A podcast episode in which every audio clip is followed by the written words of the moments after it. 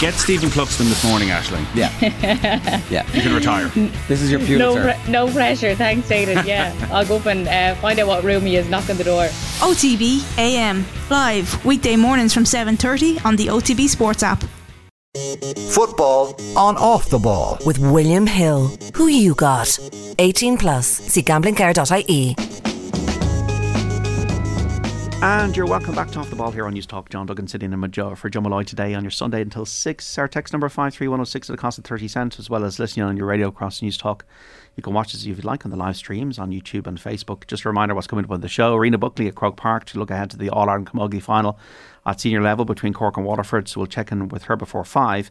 We'll also hear from the young amateur golfer Alex Maguire, fresh from his appearance at the Open Championship in Liverpool last month. But for the next hour, we're going to talk football and set the scene for the new Premier League season with the ex Republic of Ireland, Blackburn Rovers, Burnley, Preston, Sheffield United, and Sheffield Wednesday midfielder Keith Treacy. Keith, how are you? I'm very well. How are you? Good, thanks. Um, you've documented your stay in England, uh, you know, extensively before, Keith. But just uh, to maybe give the listeners an insight, what is it like to play in a Premier League game? The level must be serious. Yeah, the level is serious, and uh, I, I, my my debut for Blackburn in the Premier League, I, I think I was 19. I'm, I'm fairly sure I was 19. It was uh, the first game of the season under Paul Ince, and you know what Goodison is like. The fans are sort of right on you, so the ball Yeah. goes out with a throw in. Old school ground. Old school ground, but I loved it, you know, and. I didn't know beforehand. I thought even when he when Paul Ince turned around and said Keith warm up, I thought he was talking to Keith Andrews. So it really did just dawn on me. I'm about to make my Premier League debut at Goodison away, and yeah, I just you just try and feel yourself into the game. Don't do anything too silly. Don't give don't definitely definitely don't give the ball away. Just try and feel yourself in. But yeah, it is it, it it's a very very high level. And the one thing that that I I found was just how quick people move the ball and the weight of the pass. Like when you're in training, sometimes the ball comes in and it's like fed up passing, but in the game, it's it's really fizzed into you. And I think that's the level. That's the one thing that always separates the, the really good players from the average players. Is just the weight of pass into you. Because you played at Anfield as well. It was I think Alonso Mascherano. It was an interesting day, I'd say. Yeah, it was very interesting because uh, um, I Allardyce was the manager, and I found out uh, I found out on the Friday he had pulled me and said, "Listen, you're going to play tomorrow." So I, I had time to ring my mother and father and see if they could come over, but they couldn't make it. So a couple of my friends come over, but it was the anniversary the anniversary of the Hillsborough disaster as well. Okay. So the you know the the streets of uh, Liverpool were like fu- were filled with people on the way to the ground. The atmosphere was building, so that had the feel of a really really big game and. I started on the right wing. We we started Christopher Samba up front. Sam- Well, Sam Allardyce started uh, Christopher Samba up front, a centre half who was about six foot four. So you could, you know, a little insight into what our tactics were about to be. But we were one 0 down after about thirty seconds. Torres scored, and it got very very difficult. I think we lost four 0 and. After about 60 minutes, both of me cramps calved up as well, so I, I was really, really struggling. But yeah, it was great. I was running at the deep end, but uh, yeah, absolutely loved it. Did you find the championship more physical?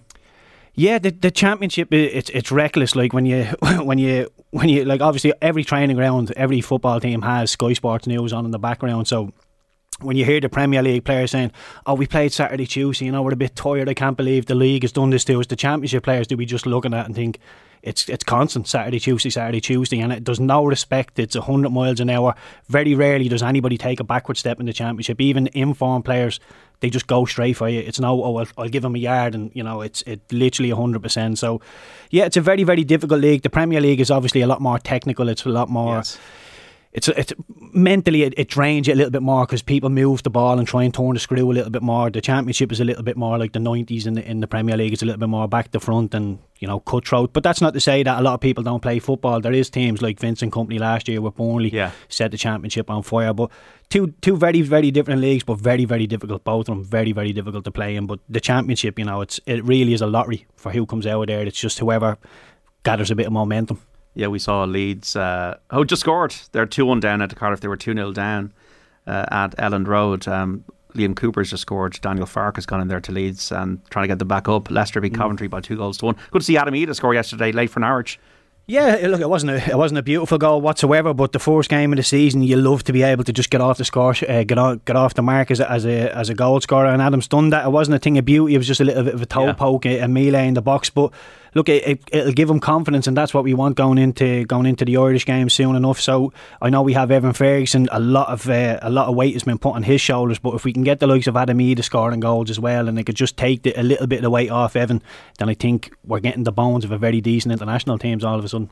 What do you want to see from Evan in terms of his development with Brighton this season? Well, to be fair, it's very, very hard to start picking holes in his game because he is really that good, and Yeah. it's very rare I would say that. But look, he's under a brilliant manager. Uh, De Zerbi knows exactly what he's doing. You know, when when Potter left Brighton, a lot of people were thinking, "What is De Zerbi going to be like?" But he's come in, and the things you hear in the background, he's very, very tactically aware, very good with the lads. So. Look, Evan, physically, he's already really, you know, he's physically a man. He's, he doesn't look like a teenager. His finishing ability is is decent maybe a little bit on his left on his, on his left foot he could uh, he could try a little bit. Because you know when, when a striker can go both way it's very very difficult to try and manoeuvre him into places. But look there's, there's obviously room for improvement but he's he's a class class player. And I, I, I hate saying it to him because I feel like I've been in this position where the media start getting behind you and putting weight on you but it's very hard to shy away from him being an excellent Premier League player already at this age. You have to think he's one of the best teenagers in Europe.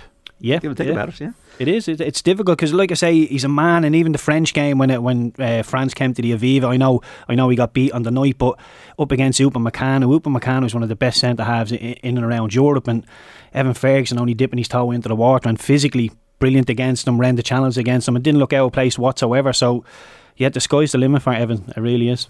Is the standard of football as high as you've ever seen it? Uh, possibly, yeah. I, I think that the game's changed an awful lot. You know, the the game sometimes now it's it's a lot more possession based from top to from top to bottom. I think clubs are a little bit samey now. You know, even Burnley now. When you look at Burnley coming into the Premier League, I think we all know that they're going to try and play football. Manchester City are going to play football. Nine out of ten teams now will try and play football. And for me, I- don't think that's the only way you can win a game of football. I think anybody who goes toe to toe with the likes of a Manchester City and Arsenal. I think it's quite silly if you're not a top top team. So I think the ways to beat them teams are to get it into areas, Like condensed. Brentford areas. did last year, be a bit aerial. Exactly. Yeah. You know, the, the, if if these teams are outstanding at that, and you're saying, well, we want to play that way as well. Okay, we want to play that way, but how do we beat them today? The way to beat them today is do what they don't want and turn them around, get them playing the horrible stuff. Don't let them get in a rhythm. And sometimes fans can say, "Oh, but we want to see the sexy football. We want to win that way." Well, the players want to win, and the best way to win is sometimes just counteract what they're doing. And the big thing for me the everybody talks about the press now, and then there's the counter press. If a team is going to stand on the halfway line and try and counter press you, you've oh you've 50 yards of grass in behind them. So why not get them running that way and then play from there? And look, it's probably a byproduct of me playing for Sam Allardyce and you know managers like that. But I just think that if teams are going to stand on the halfway line, you back them off, and the way to back them off is to Different ways the of ball skinning the the cat. We even saw course, yeah. Argentina, Saudi Arabia in the, the Mad World Cup game. You know, Yeah, and look, I, I get it. Look, I, I, if I'm Pep Guardiola, there's no way I'm telling Manchester City to put the ball into the channels and get running after. it. But you, you know, it's horses for courses. If you don't have a Manchester City team, then you have to play a different way. And you know, not everybody can keep the ball and do this tiki-taka style of football. yeah. You know, And sometimes City have to improvise and, and they have to dig it out as they did against Real Madrid in that Champions and League. even game. you think of Gundogan's goal in, in the, the FA Cup final. It's literally one one long ball, second Yeah, ball, bang. yeah. It's a beautiful volley, but there's no intricate build up play. There's none of that. It's just a, a beautiful volley from the edge of the box and picking up second balls. That's the the basics of the game are picking up second balls, and City did that and they get a goal from it. They're kicking off the Community Shield against Arsenal at four o'clock. Both um, teams are strong with uh, Rice uh, in the Arsenal team and uh, Kovacic into the City team. Is there any reason to believe City won't be as strong as they were last season when they won the treble, Keith? No, I'm uh, I, I'm I'm an Arsenal fan, and I'm trying to pick holes in Manchester. You're speaking to City. Spurs here, fan here now. Oh, so- here we go. I know. Look, I, I won't hold it against you, but Yeah. it, look, I, I think I'm trying to pick holes in this Manchester City team. I am. I, I think Gundogan. I'm trying to convince myself he's going to be a miss. Yeah. Last season, when Cancelo went to Bayern Munich, I was trying to convince myself they'll miss him. They just don't seem to miss anybody. And with, with Gvardiol coming in the centre half, the Croatian centre half, I think he's a brilliant boy. I know 70 million's a, a decent amount of money, but he's as close to a sure thing hitting the ground as you can get. Uh, with, with Haaland, Kovac, Kovacic coming in, he's not a, he's not one of these lads that you're thinking, oh my god, that's a brilliant signing. But he's somebody that is just solid and will play well, like he do, like he does it for Croatia with Modric. He just shores everything up, keeps it nice and tidy. Very rarely makes a mistake or gives the ball away. So Bernardo Silva staying in, in at Yeah. Manchester City, I think is a big one. He was flirting with Barcelona for a while, but with Mahrez going out and Gundogan, I don't think they could afford to let maybe one or maybe two more go. So. Yeah, and even Kyle Walker, if if he he's flirting with Bayern Munich, Plays not sure. today, yeah. He plays today. So, look, I, I still I still think City will win it. I think uh, Arsenal not having European football last season obviously helped them with them being in the Champions League this season.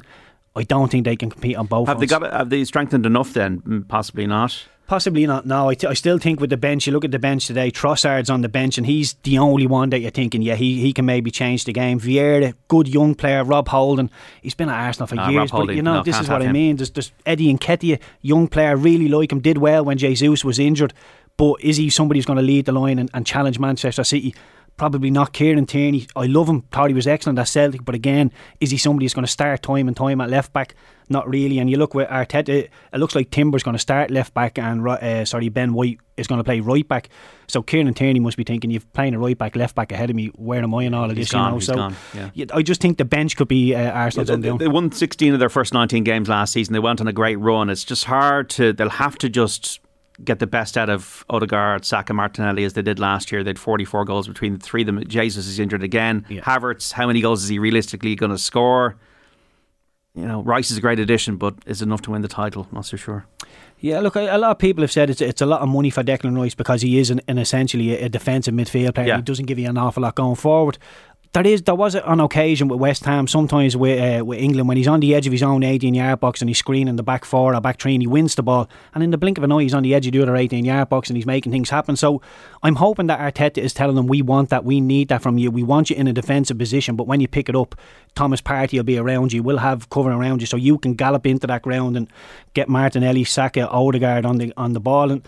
Again, with Martinelli, Odegaard, and Saka, absolutely brilliant last season, unbelievable, all three of them. But I just think with their age, with, with you know, they're not are they going to be robust again? Because they're being this is probably their second full season now. Have been heavily, heavily relying on. Saka played an awful lot for England as well. Yeah. I think these lads were, were getting tired. Martinelli was getting tired, and Jesus, if we could keep him fit, then you know you're thinking maybe yeah we could. But Havertz, great player. Is he going to hit the back of the net twenty times this season? No. I seriously, seriously doubt it. So.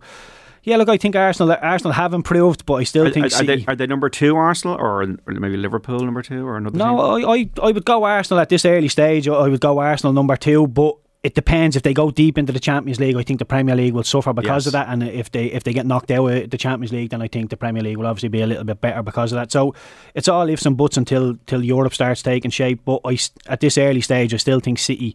I mean, what was it? They, they hammered Arsenal four 0 towards the end of the season last season. Yeah. So I still think there is a bit of a gap between City and the rest. But Arsenal for me are probably number two.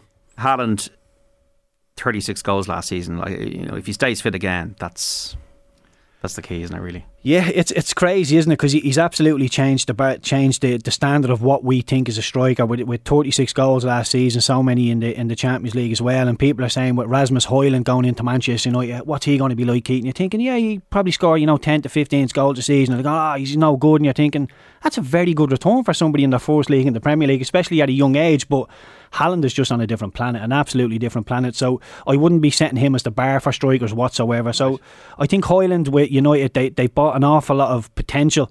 But when you think Haaland only cost, what was the City, 50 million and Hojlund cost 72? 72. That's a, that's a lot of money for a guy who scored nine goals for Atalanta last season, who's 20 years of age, who is not on the tip of everybody's tongue. Mm.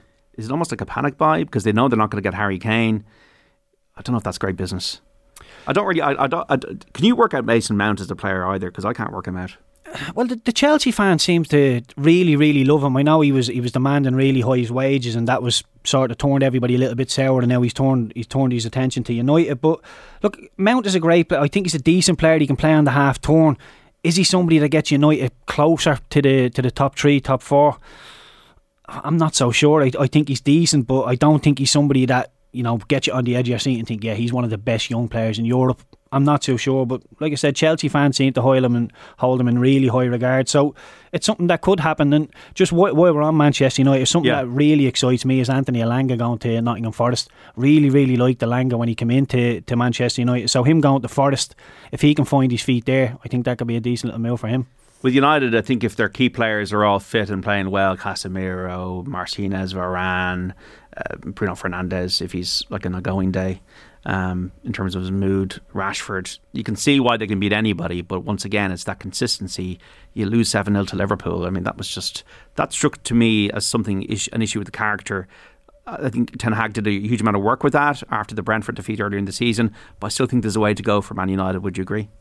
Yeah, I still think they're a little bit off. I, I think they, they needed to strengthen defensively. I st- uh, you know the, I don't think defensively they're strong enough. Um, all over the park, I know Casemiro has really really strengthened them up, but they're so reliant on him. If Casemiro was to get a hamstring injury and miss two months of the season, I'd be thinking that that would you know knock United back a little bit. So they can't be as heavily reliant on Rashford. He can't be so heavily reliant on Casemiro. It has to be more of a team effort. For me, they're a little bit of team individuals. Sometimes Bruno Fernandes is running off doing his own thing, and I think as as a team.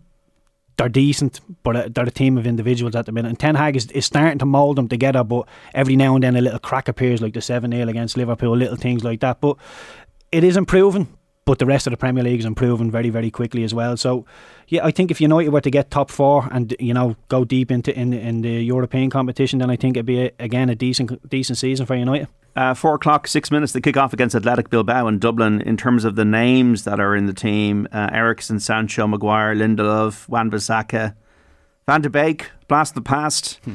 Apart from that, I wouldn't know some of them. No, it's a it's a bit of a, a spotty Manchester United team. Obviously, I know Tom Heaton. He was there at, uh, at Burnley with me time uh, at Burnley with him. Very good player. But Harry Maguire there, Lindelof. You know, these these are the players, two centre halves are they going to play Lindelof maybe in, in, the Premier League? Harry Maguire, I really don't think so. They've torn down a 20 million bid from West Ham already, but Harry Maguire just needs to play football because he's an English international and yeah. he won't want to be given that up easily. And if he goes and sits on the bench for another season at Manchester United, being stripped of the captaincy was a key sign, though. Yeah, I think I think everybody knows. I'm, I'm sure Ten Hag has had a word in his ear and said, "Listen, if you can find a decent move we, we, and it, it meets up well, then we'll all let it happen." But yeah, I, I don't know whether Hardy's just happy having you know the Manchester United next to his name and is going to just you know sit there and waste away. I, I hope not. I hope he, he digs in, gets another club and plays well because let's when he was at Leicester, he was a decent, decent centre half. He was shown real promise. I know over his time, you know, it hasn't really worked out, but you look at some of his performances at England, that really deep into World Cup, really deep into European Championships. There is a decent player in there. I don't think he can stand on the halfway line and doing all that stuff, but the likes of a West Ham who play a mid to low block, I think you're playing to his strengths then, and he can he can. He's an old school uh, English centre half. Yeah, like when, if a team is going to start pumping balls into the box, no better man than him. He has a head like a magnet. Do you know what I mean? Yeah. So you want somebody like that. He can defend like that, but you know, running into channels, being exposed for pace, you know, that that's the things he's not so good at. We've got to take a break. Keith Treacy on football here between now and about 4.35. Just go through the teams. Manchester City for the Community Shield kicks off in a few minutes. Ortega in goal, Walker, Stones, Dias and Akanji, Rodri Kovacic, Bernardo Silva, Grealish, Alvarez and Haaland. And for the Gunners, also a strong lineup for them at Wembley. Ramsdale in goal, White, Saliba, Gabriel and Timber. Timber coming into the team today, as does Declan Rice in the midfield with Partey and Odegaard, Saka, Martinelli and Havertz, the Community Shield. Look at shadow boxing, but we will learn things between now and six o'clock in that one. And just in terms of the Camogie, uh, Derry 1 8, Meath 1 1 at the uh, Croke Park Intermediate final in the All Ireland Day today, and the Premier Junior decided earlier on. Clareby Tipperary 3 7 to 1 9. Cork and Waterford throw in at 5 o'clock. And also to let you know, Cardiff City lead Leeds 2 goals to 1 in the Championship. Leicester beat Coventry 2 1 earlier on. We're here on Off the Ball after 4 with Keith Treacy previewing the Premier League season. Don't go away. And you're welcome to Off the Ball on News Talk for Sunday afternoon. John Duggan sitting in for John Molloy today. We're on air till 6. And the headlines well, the USA are out of the Women's World Cup. Dramatic finish against Sweden. They lost on penalties earlier on today. So Sweden into the quarterfinals, as are the Netherlands, who beat South Africa by two goals to nil. In Camogie, Clare won the Premier Junior final. 3 7 to 1 9 victory over Tipperary at Croke Park at the moment. It's Meath 2 4, Derry 1 9, a two point lead for Derry in the intermediate decider. 5 o'clock the throw on time for Cork against Waterford in the senior final. Rena Buckley will look ahead to that in about a half an hour's time. The Community Shield underway. Arsenal against Manchester City, both teams with uh, strong lineups. In the Championship, Leicester beat Coventry 2 1. Kiernan Dewsbury Hall with two goals laid on for the Foxes Leeds Trail Cardiff by two goals to one at Elland Road. So not a, an easy baptism for Daniel Farke so far. Sunderland and Ipswich kick off at five o'clock. And uh, yeah, so Scotland, uh, we have Hibernian nil, St Mirren 2 at half time here at home. Dundalk against Shelbourne kicking off at 5. Shamrock Rovers also involved at 6 o'clock against Cork City at Tallaght Stadium. So that's what's going on. Keith, uh, Liverpool this season when I'm thinking about Liverpool, I'm wondering can they regain the kind of consistency they had the season before last when they reached what the Champions League final? They won two cups. They reached the last day of the league season. Are you a bit more assured now with the signings of McAllister and Szoboszlai? Yeah, look, two very, very good signings, but I, I, I look at the dressing room as a whole, and you look at the likes of Milner walking out, uh, going out, Henderson out, Yeah. Firmino, Fabinho. And look, I- I know they're all probably in the in the the latter ages, uh, the latter stages of their career, but just from a, a dressing room point of view, having Milner around to drive standards, having Henderson around to drive standards, to make sure training is on, everybody's at it and training hundred percent. You know, I, I just I, I fear for them a little bit that standards might slip because they seem to me from the outside looking in to be the standard setters. Now, I'm, I'm not saying McAllister is going to come in and he's not a, a good professional, but when things weren't going right, Milner was always there. When things were going a little bit wrong, Henderson was there. He was barking at people, and they've took an awful lot of experience out there. Look at the two boys they brought in, especially McAllister. Excellent, excellent players. They do improve Liverpool. I expect Liverpool to be an awful lot better than they were last season. They, I don't think they, be, they can be much worse, but yeah, I, I, I worry about the dressing room. I hope I'm wrong, but I just think there's an awful lot of experience gone out the door there and, and, and standing setters and leaders. And I look around the, the Liverpool squad now and I'm thinking, who are the leaders now? Robertson, maybe. Van Dijk, Alisson. Yeah, look, I, I Salah would. You'd hope Salah would be one of those. Yeah, well, Salah doesn't seem to be one of them who talks to people. He seems Yeah. to, you know, he gets the ball, maybe inspire you with something he does. But I, I think the likes of a Henderson, somebody who barks at people and just makes sure the standards around. I know Van Dijk can do that, but he's a little bit further down the pitch. If it's say a striker who's not playing well, it, it's very hard to get your message Yeah. across. If somebody's in the middle of the pitch, he can sort of shout at everybody and get around. So. Look, I, I I hope I'm wrong. That's just my initial, my initial feeling from the outside looking in. But you know, I don't think anybody's seeing Liverpool being as poor as they were last season. So maybe it'll be the reverse. I expect them to be poor and to be really good. We're expecting Nunez and Gakpo maybe to do more as well this season and to make their mark, I suppose, in Liverpool and become Liverpool players in inverted commas. Yeah, look, Nunez especially is getting a, gets a lot of stick for his finishing ability. But for me, that, that's one of them things that will come. It's it's a bigger sign if he if he's not missing chances and he's not getting chances, you'd be really uh, you'd be really worried about it. But he is getting chances. I know he's not clinical, but. He's, pl- you pl- he's playing on the left, sometimes he's on the right, sometimes he's through the middle. I like him through the middle. I think he's better when he's back to goal. He's a good holder player. He's agile, he'll run Is he, the channels. is he a starter for you in the team every week? I, I'm not sure. I don't on talent alone, probably not. But I think obviously that will be answered answered by Jurgen Klopp. That'll Yeah. be something that's on the training ground. You know, I think it's that close between him, Gakpo, one or two others. So it would come down to who's training the better and who's in better form. But from the outside looking in, I probably not. No. Jota Diaz, obviously the picture Yeah, as well. I, I really like Jota, and again, it's not because of his, his goal scoring ability. We go back to this press and the counter press. When Jota loses the ball, the way he presses people is really, really good. And just keep an eye on next season how many times he wins the ball in his own in the opposition's final third, and Liverpool go and get a chance at a goal from him. He's really, really good at nicking the ball in good areas. I'm hearing third from you for Liverpool. am, am I right? Am I hear- I'm hearing third place. Yeah, I think they'll be better. I do think they'll be a lot better. Maybe top four. I think I think top four with, with the way everybody is strengthened. Arsenal is strengthened. I think City have got better. Manchester United will be in and around it. And look at Newcastle as well. I know Newcastle are in Europe, but they've made some good signings with Tonali and, and uh, Harvey Barnes coming in. That that enough? Possibly not enough again with the European competition. They Yeah, could be shredded yeah. a little bit thin, but it, it depends. You know, I don't think Newcastle are the type of team that'll say, "Listen, we'll just throw all our bags in the pre- uh, all our eggs in the Premier League basket" because they've waited so long for this European out, and so I think they will they will have one on the one eye on that. Whether the Premier League suffers, I'm not sure, but really looking forward to seeing Tonali. Really liked him at AC Milan and Harvey Barnes. Seen him lots at, at Leicester last season. Very good player and. Yeah, in, in a forward thinking Newcastle team, he could be very exciting. Isak is also a player that's got a kind of an individual way of playing the game. He's wiry. He gets himself into good position, scores goals. More to come from him, I think. Yeah, exactly. That that's exactly what I would think about Isak. A little bit more to come from him. He has showed glimpses. Um, his first game against Liverpool when he come on, I think did he start for Newcastle in that game? But he did look like there was something about him when he plays for Sweden. He looks like he has something. So we seen flashes last season. But again, it's his fourth season in the Premier League, so this one is where we'll really start to Yeah. take stock of what he's all about. Tottenham continue to be a soap opera. Uh, how patient uh, should their fans be? Because I think look, it's all about Kane. If Kane is sold or not sold, will determine how the narrative of the season goes early on for Ange Postecoglou. I like Ange. I think he's got a great demeanour in terms of his public utterances. Obviously, the success at Celtic. I like the way he philosophises about the game. Four three three. Uh, this wing back thing is going to be consigned to the dustbin, thankfully, because it didn't really work for Spurs. I felt under Conte. Um, look, they'll, they'll they'll play well, but whether they've got the personnel to do so, I don't know.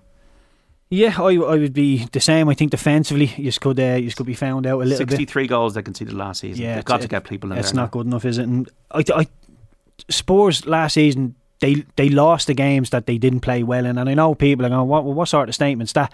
Sometimes as a team you can play badly, but just don't lose the game, and Spurs don't seem to have that. I don't know whether you call it backbone or grit or just you know sometimes Manchester City turn up and they're in third or fourth gear, but they just find a way to win. Spurs went to Southampton. I think they were three one up, and they lost. There was a three all draw, and it was just no. Yeah. Was just, I remember looking at the kept on scrolling my phone, and the, That was when Conte lost the Yeah, head, yeah, wasn't that- it? Yeah. and uh, look again. went to Sheffield United in the cup and lost. Yeah, This, you know, it's it's at the Spursy inverted commas. That and you would imagine that at that at that time in the season they weren't going to. It was obvious they weren't going to challenge for the, the Premier League title. They weren't really doing that and anywhere else. So why not have a real go at the cup and to be knocked out by Sheffield United? It's like that's lower league opposition should have been able to put them away. And yeah, to to go what Roy Keane says, they all got a little bit Spursy towards the end. But to to try and assess Spurs this season.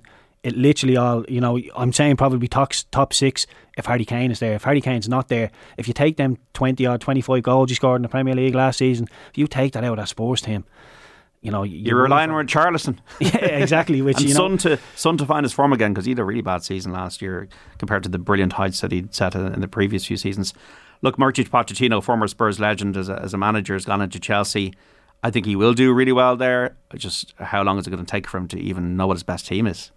Yeah, and uh, I, I had a look at the, the Chelsea ins and outs, and it, it's just crazy. There's names all over the place, and obviously Chelsea uh, with Thiago Silva coming out last season and saying the dressing room's too big. They had to build an extension. There were so many first team players coming in, and you just think with Graham Potter coming in, 30 odd internationals, how many people must have been knocking on his door on a Monday giving out. So look, the, the only one with Chelsea that the only signing they've made is uh, uh, Nkunku, who who excites me. I think the rest are just fillers, younger players, uh, goalkeeper Sanchez coming in.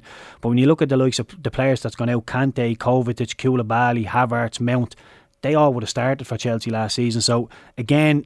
When you're looking at the dressing room, there's a huge turnover. Are they all going to gel together? Are they all going to get on? And where's the leader going to come from? Because when a, a bunch of players come together and they don't really know each other, it's only natural that How long does it take, to, given you played in England, how long does it take to kind of get to to, to get familiar with people? And Well, it, it all depends on the environment. It depends with the manager. It depends what the players are like. I, with uh, with Sean Dyche when he first came in, he he brought this thing in called like a wheel. So we had an A to Z, and if you did anything wrong, i.e. leaving a, leaving a, a bottle on the training pitch, a, a, a top or not doing your weights, you would have to spin. And you know, if you landed on A, it'd be uh, oh, it'd be oh no, you have to dance for two minutes. You know, silly stuff like that. But it just got everybody on side. K would be karaoke for two minutes on the pitch. So V was you had to beat your legs in front of everybody. So just little things. So standards started to get to be drove, and it was all happening from within. So without Sean Dyche cracking the whip, we were policing the dressing room without us even knowing it. So we were trying to catch people for doing things because it was funny. But all, all of a sudden on a Friday when we're getting ready to spin the wheel,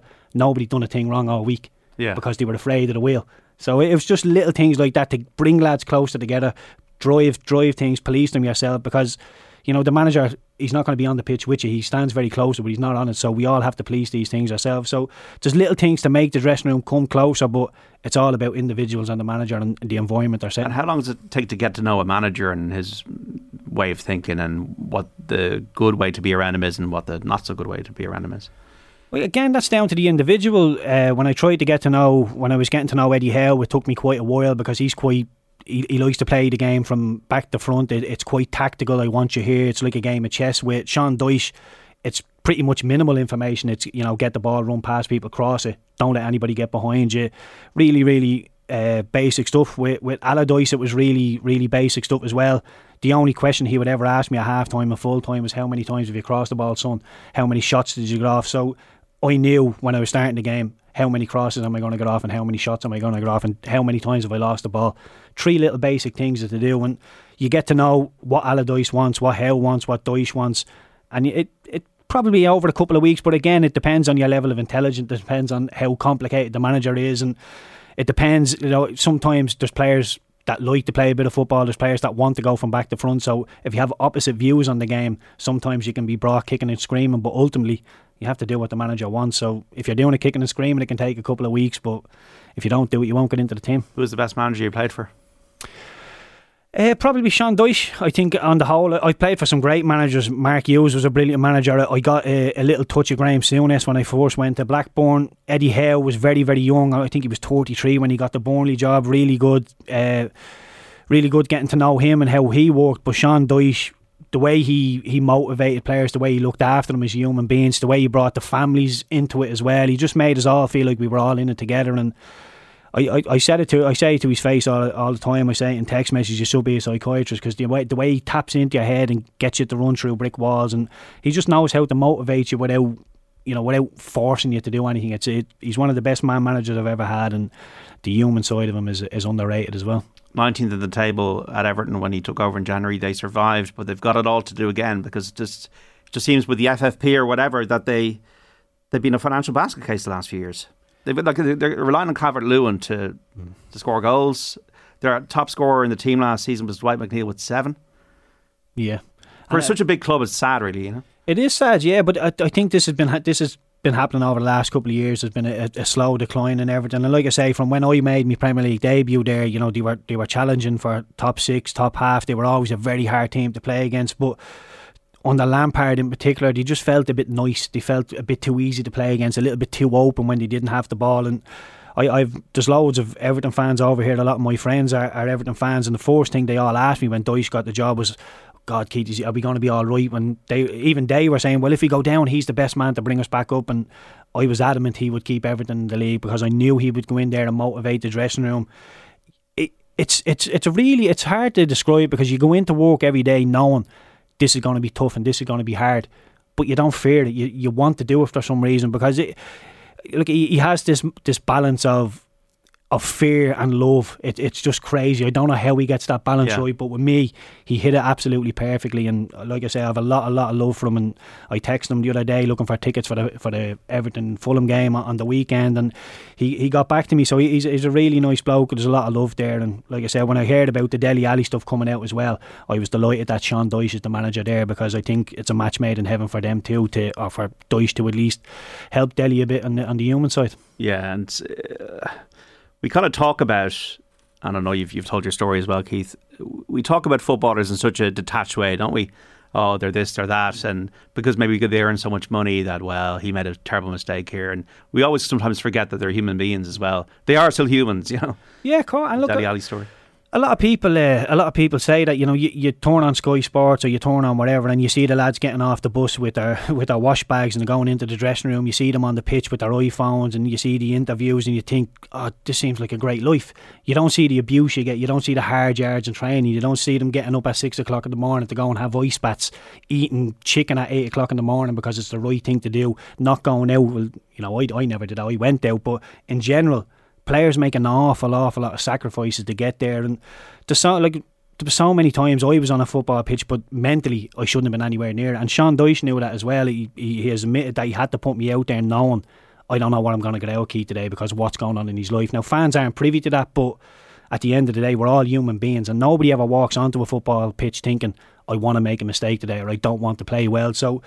I get it. They pay their money. They they're, they're allowed to have an opinion. They can voice that, but we're all human beings and there has to be a line that you stop at. You know, you can criticise the performance, you can criticise the player, but when we start going to personal realms, that's when you've overstepped the It's a cutthroat industry, isn't it? It's really mm. cutthroat over there. it is, yeah, e- The, especially. the rewards, it's a bit like actors. Like, if you make it, you really make it. But if you don't make it, or if- Yeah, well, like, uh, anywhere, you know, look, I've because I was probably a little bit unique, and I, I spent all my time in Lancashire. I went to Yorkshire, but I, I played for Sheffield United, I played for Sheffield Wednesday, I played for Blackburn, I played for Burnley, and then I played for Preston. So I played for every rival club. So I just sort of bounced around, and I would go from Blackburn. The fans would love me because it was the next Damien Duff. Didn't quite make it, so I go to Preston. So the Blackburn fans would now hate me because I'm at Preston. The Burnley fans would hate me because I'm at Preston. Then I would go to Burnley, so the Preston fans would hate me, and it, it was just this circle of you know getting abused everywhere I went. But you can't let it bring you down because it's a job. You try and leave it at home, but you know at the end of the day they're human. So I, I know it's difficult, but try and keep it in the back of your head that you know these lads are living a life and it's difficult for them. I mean, when when I signed for Preston, I had to actually move house because I lived in Blackburn, but because I I had played for Blackburn and Burnley. I had to move house. I had to live in Lytham, which is like a, an old retired village. The golf, golf area. just out there, yeah. So it, it was one of them places where nobody knew where I, where I was or who I was. So you sort of have to start boxing clever so you don't, you know, fall in with the wrong crowd. Do you hear the abuse from the stands? Yeah, you hear little things, little buttes every now and then. The, the, funny, well, not the funniest one, but the only one I can probably say on air is that somebody shouted. I was about to take a corner and I put it down and I, I took a couple of step backs and you can hear the normal effing and jeffing and this and that and the Irish and all I heard was Tracy's a girl's name. I thought, a bit nice. Kid gloves, and I thought, well, I'll take that one. That one's not too bad, but yeah, that's probably the only one I can say on air. But the usual effing and yeah, jeffing, yeah, you know. Yeah, yeah, yeah, yeah. So Sean Dyche and Everton, and uh, good to see Seamus Coleman. It's, it's funny from an Irish perspective because Seamus Coleman signing a new deal. Matt Doherty's in, in the Premier League. Dara O'Shea's gone to Burnley. John Egan's back up at Sheffield United. So, funnily enough, uh, we have um, you know good defenders, and some of them are now in the back in the Premier League. Yeah, and look, there's a lot of good moves for Irish lads over over this transfer window. Nathan Collins going to Brentford again. If he plays, great move. Dara O'Shea going to Burnley, great move. Just He's- on Nathan Collins first, because I wonder did Ben Mee any influence in that? Because you played with Ben, didn't you, at mm. Burnley, Yeah, yeah. and so did Nathan. You know, now then there might be central defensive partners. Yeah, possibly. I think they would complement each other well. They're they're big, strong centre halves, but they're not the sort of strength the centre halves that aren't mobile. They can run the channels if lads want to spin into channels. They can both go and do that. But the big thing for me is just Nathan needs to play games. You know, when he came in, he's. I think we would all now assume he's going to play for Ireland in the in the upcoming qualifiers in September. So we need to we need to get minutes into him. We need him sharp. We need him at his best because the bedrock of Ireland's performances are being defensively strong. If we can be defensively strong and limit teams to clean sheets, then we can start putting the emphasis on Evan Ferguson just nicking games one 0 And you know, I, I think we we can do it defensively. We have the players there, but they need to be playing. We don't want lads on the bench in the Premier League and going a little bit stale, and other lads in the Championship who are full throttle, and then we come up to an international camp and you know training's all a little bit disorganised because lads need minutes, other lads need to relax. So hopefully they are going to get minutes, and you know it all comes together. A six-year contract is promising, though, and Thomas Frank seems quite a progressive guy. I think Wolves are a bit of a mess. Lopetegui, I don't know if he wants to be there. Um, this might not be a bad move for Nathan Collins.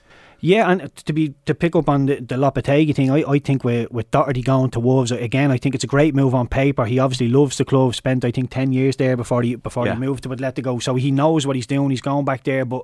I have a feeling in the next couple of months, couple of weeks, whatever it is, Lopetegui will leave Wolves, and I just hope Matt doesn't get lost in the whole Yeah, melee yeah, that you know and mix, doesn't yeah. play doesn't play football again. Because again, if Matt is fit, he's one of the best right backs in Europe going forward. Defensively, there's question marks, but going forward, we all know what he can give us. So, again, from from an Irish point of view, we need him with minutes in his legs. The Burnley story is interesting. Kompany is somebody that probably is a big future in management based on what he's achieved so far. Dara O'Shea going there, Josh Cullen's in the team, Obafemi's now no longer a temporary player. He signed a, a permanent uh, arrangement with Burnley. So I'd, I'd hope they'd stay up.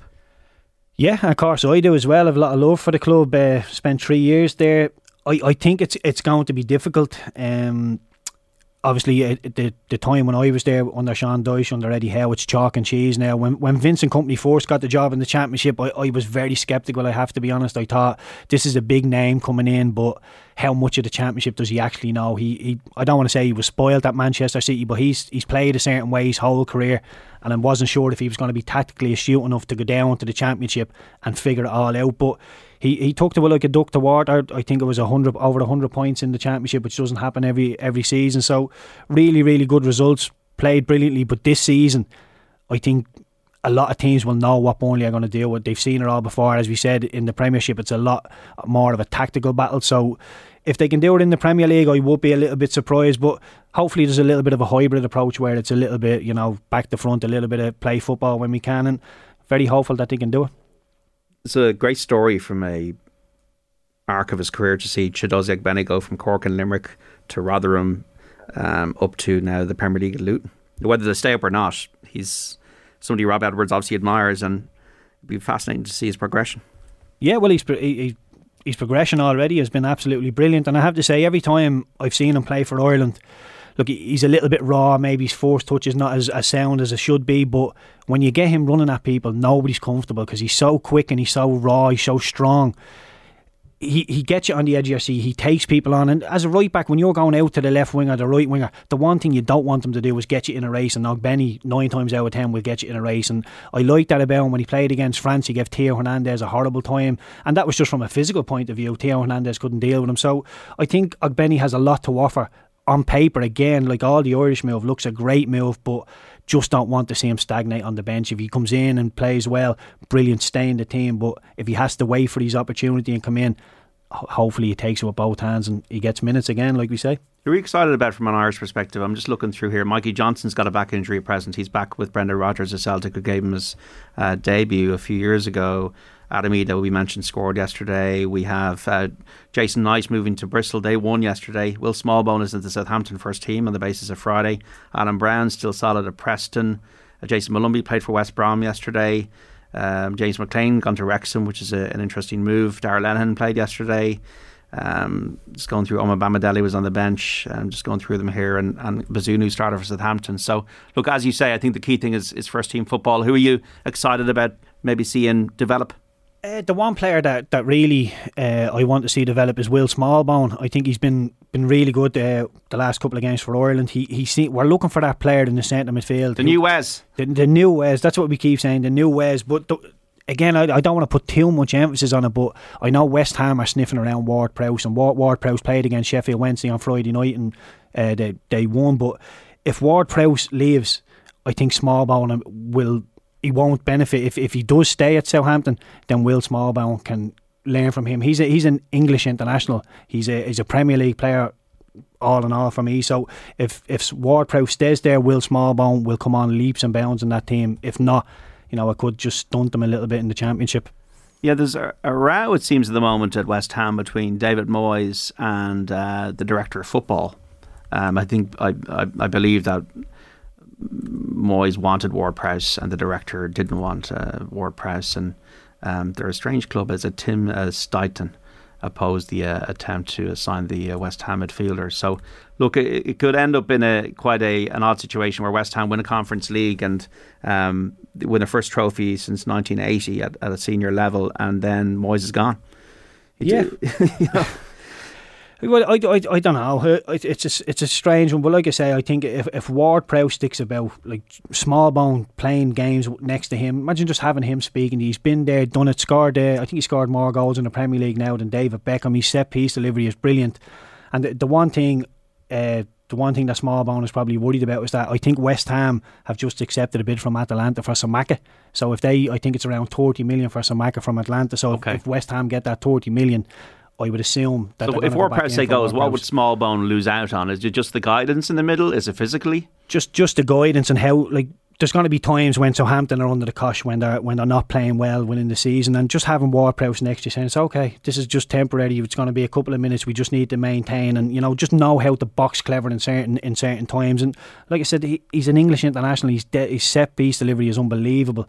He, he's a better player than people give him uh, credit for. A lot of people do put him just down as a set piece expert. He's better than that. So, like I said, if Smallbone has him speaking to him for the season, you will see the difference between last season and the end of next season if Ward Prowse is there with him. Shane Keegan was here yesterday, the Cobh Ramblers manager, wasn't too optimistic about us qualifying for the Euros. Can we feel that it's gone, the, the campaign? Do you think, just given the opposition we have, France, the Netherlands, and Greece, and that, do you think it's all over? Yeah, I, I, I thought it was you know, if we finished third in that group, we'd have been doing we'd have been doing really, really well, given what happened against the against the Greeks yeah, it's going to be an, an uphill battle. But you know, sometimes I think it, it, it's all relative, and sometimes you know we we played well against the French, but we lost the game against the Greeks. It was a huge, huge disappointment.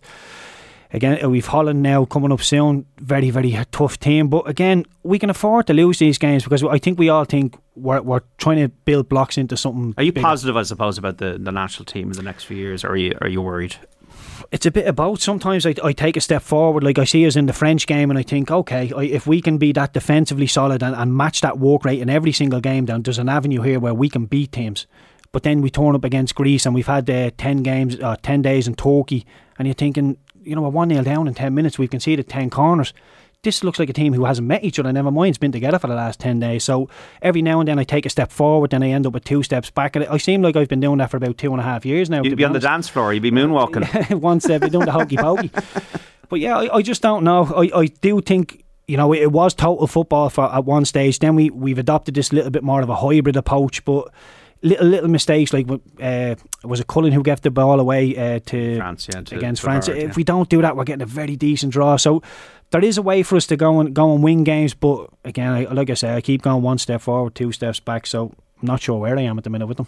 Where are you on the Premier League champions? Is it Manchester City or watching them here against Arsenal still goalless in the Community Shield? Twenty-seven minutes gone. Yeah, look, I, don't think there's a lot on it. I think lads are running around there just making sure they don't get injured. But it looks like the same old Manchester City John Stones is popping into into The box, the box row. That's the, the, box the- midfield, yeah, the Trent yeah. Alexander role. But Yeah. Kyle Walker's there. They they look solid enough. Arsenal now are keeping the ball, but look, I, I do think this is number one and two in the league next season. But uh, yeah, I, I still think there's a gap between between everybody and City. If I'm totally honest. Yeah. Any surprises in the Premier League maybe this season or that you could see? Any Eh. teams that might surprise or any players that might surprise? Anybody you like that, you know, that uh, there's definitely some players I liked Eze last year. Brennan Johnson, I really like watching him play for Forest and uh, Yeah, well, like I say, I, I like Anthony Elanga going to Forest. I, I, I liked him when he was coming off the bench for United. It looked like he could change a game. So if he's starting at uh, at Forest next season, like I expect him to, then I think we could get a bit out of him. And and Nkunku coming in as well at Chelsea. I think he's a, a French international, very good young player. And I, you know, he was done very, very good business under the radar. Aston Villa with Youri Tielemans, Pau Torres. Really, really Diaby good signings. well, yeah. Diaby as well, yeah. So, and that that's all down to Unai Emery. I don't think uh, Aston Villa get get them players. They might get Tillemans, but I don't think they get Torres and Diaby if uh, if Unai Emery's not at that he's club. good, they're going to win big matches. The, I don't know where they can finish, maybe sixth, seventh in the league, but they, they're the kind of team that City could go to Villa Park and they beat them. Yeah, yeah, but that's that's the thing with Aston Villa now. They're, they're a real powerhouse at, at the minute. And under Unai Emery, I knew when he got the job, I didn't know how he'd finish the end of the, the season with Aston Villa, but I knew if he can get to the summer, the the contacts he has all over Europe, he will start bringing real, real quality in. And we've seen that now. And I expect Tielemans obviously, there's very little risk with him having played uh, for Leicester for so many years. Torres, brilliant centre half, and Diaby, really, really exciting. Keith Treacy, brilliant insight. Thanks so much for coming in for our football preview and enjoy the Premier League season. We'll talk very soon. Cheers.